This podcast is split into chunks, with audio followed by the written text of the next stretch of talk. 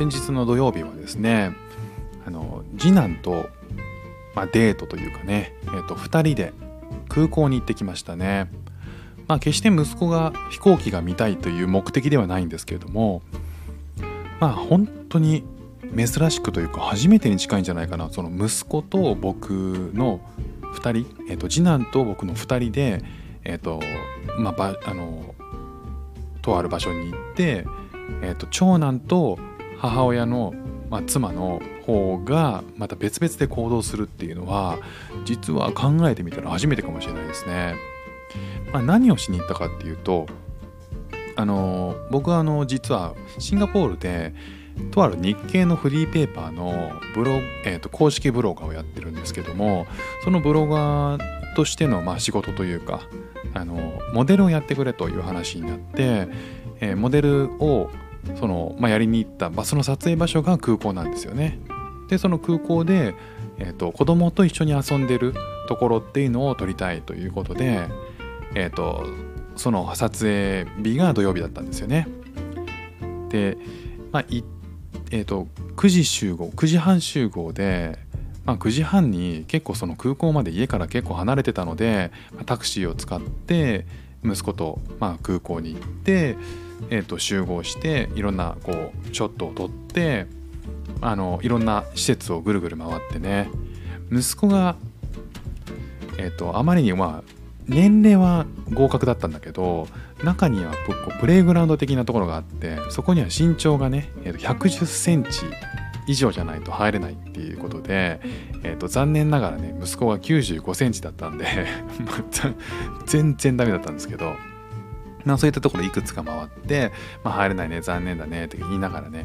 えー、とどれだか大丈夫かなとか思ったんですけど、まあ、それ以外にもいろんなところを回って結構楽しかったですね。で最後に、えー、とお昼ご飯を食べて、それで結構巻きであの撮影してくれてたので、えーまあ、撮れ高はしっかりあったということで、ご飯を食べて、それ以降のプランもあったんですけど、あのもうちょっと撮影があったんですけど、本来あったんですけど、まあ、もう終わりにしましょうということでご飯を食べて、えー、帰りました。帰ったのがにじぐらいで、ちょうど息子がそれだけああのいろんなところを走歩き回ってしっかりこう体力を使ってくれたので、帰りのタクシーの中ではすごくぐっすりね安眠してくれて、非常に楽しい一日でしたね。まあ、帰ったらあの長男もね母親とずっと一緒にいられたって、長男母親が大好きなので、まあもうこうご満悦でしたね。もうニッコニコしながらね、だからまあバラバラにそうやって行動したのが割と初めてに近かったんですけど、まあこういうのも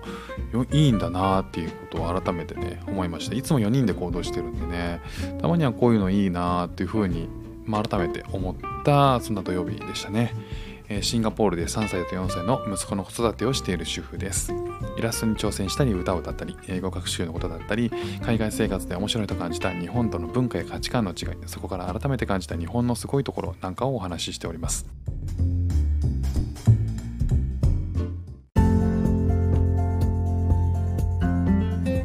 先日の配信でも息子がパウパトロールというネットフリックスのアニメにめちゃくちゃハマってるっていうお話させていただいたんですけども、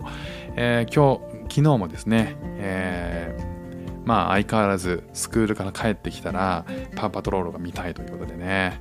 昔は電車が見たいって言ってたんですよ。まあ、電車って何かっていうと、日本のまあ、YouTube とかでね、えー、と電車が走ってる YouTube とか結構あるんですね。あのちっちゃい頃から結構電車が大好きな鉄男なんで、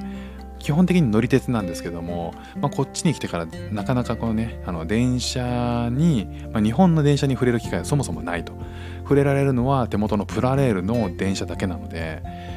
あとはシンガポールで地下鉄はあるんですけどね、なかなか地下鉄ってそんなに息子には響かないというかね、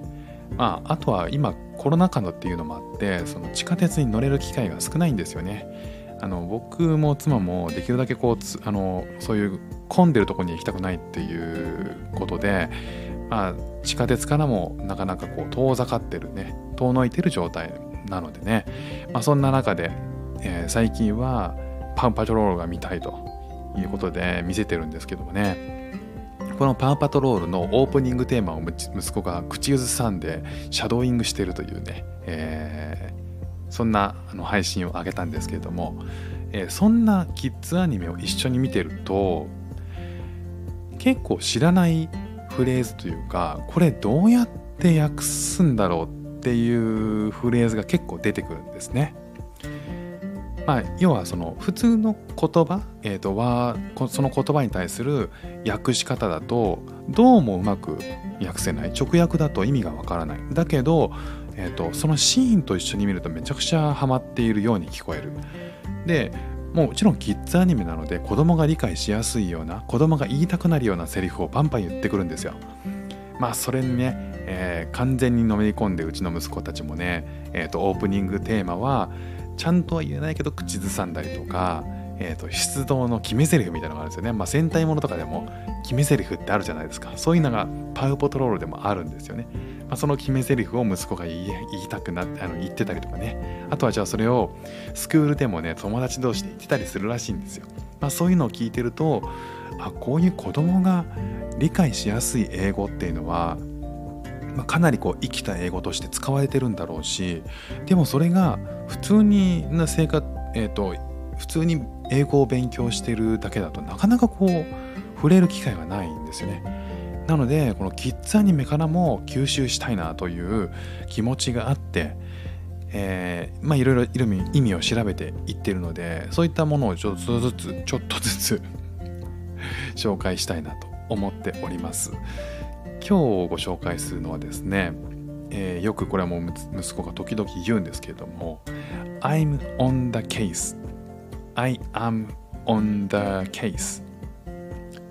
という、えー、フレーズになりますね。あとは Chase is on the case Chase is on the case